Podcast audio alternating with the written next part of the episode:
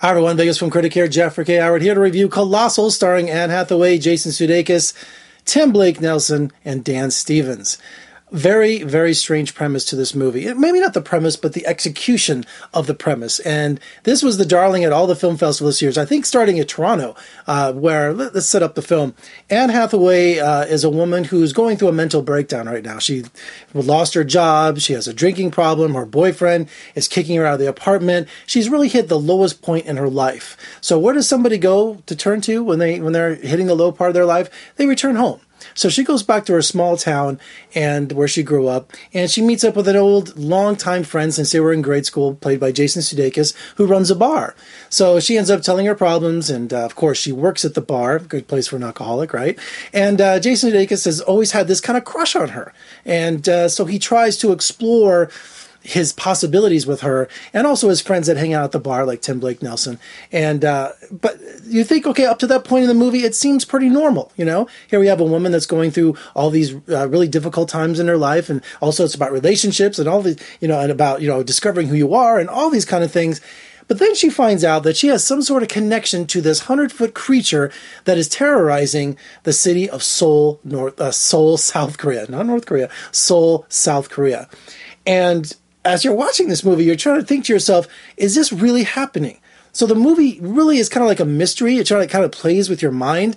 To, to, while the whole dramatic thing is going on between her and Jason Sudeikis and about them getting all their cards on the table and about confessing all kinds of things about each other, about their lives and the difficulties, they find out they go to this specific place in a park in this hometown at a specific time, and she finds out she has this connection with this creature. It's really strange. So as I'm watching this movie, which comes in about two hours long, I'm trying to understand if this is really happening or not, or is this some sort of allegory for alcoholism, for a, a terrible home life, uh, for broken relationships? They're using these monsters in South Korea to kind of represent you know, expressing their feelings maybe in, in, a kind of independent, weird, quirky way that only this director, Nacho Villalando, Vigalondo, could ever do.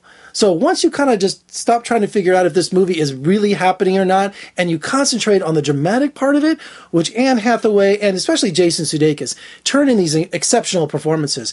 And I'm not really used to seeing Jason Sudeikis being a jerk. I mean, this guy goes from you know, being kind of like a, a friendly guy to where he, he understands he's not going to get Anne Hathaway. He's not going to get her. And he regrets it, you know, and he has regrets in his life. So this movie is filled with dramatic tension. And uh, it's, and meanwhile, I think when the monsters show up, you're just kind of like, it kind of gives you a breather of what's going on in this movie.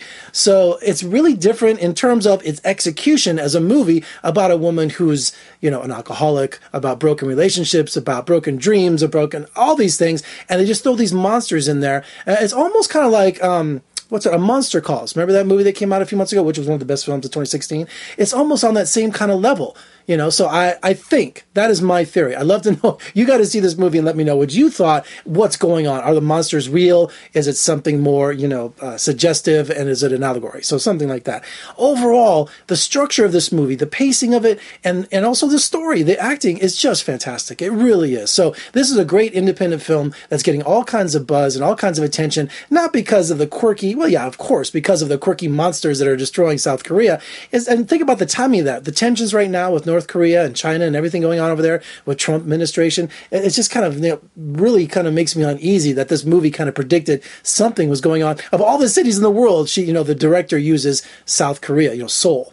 So overall, this movie really was not enchanted. It just really fascinated me. It really did because here we've seen you know the same old kind of subject matter, but packaged up in a really independent, uh, really original way. And I don't throw that movie that that term out uh, very often, but it is definitely an original execution for some of this material, and it's something you shouldn't miss because people are going to be talking about this for months to come. Definitely a cult classic. So get out there and see Colossal. Come back, let me know what you thought. Put in the comments below because I'm dying to talk about this movie with somebody, what they saw in the movie, the symbolism? Did it really happen? What's going on in this movie? And I love movies that make you think like this. Uh, this is what I call a coffee shop uh, or uh, a coffee movie, where you can go to a Starbucks or a diner afterward and just sit there and talk. Because uh, some of the critics, when we come out of these movies, we stand there in the hallway at the exit of the theater and we're sitting there debating movies going back and forth, uh, like Silence, you know, from Martin Scorsese. Some of these movies, not too many, do the critics stop and, and debate what the meaning of the film was and the structure and all of that.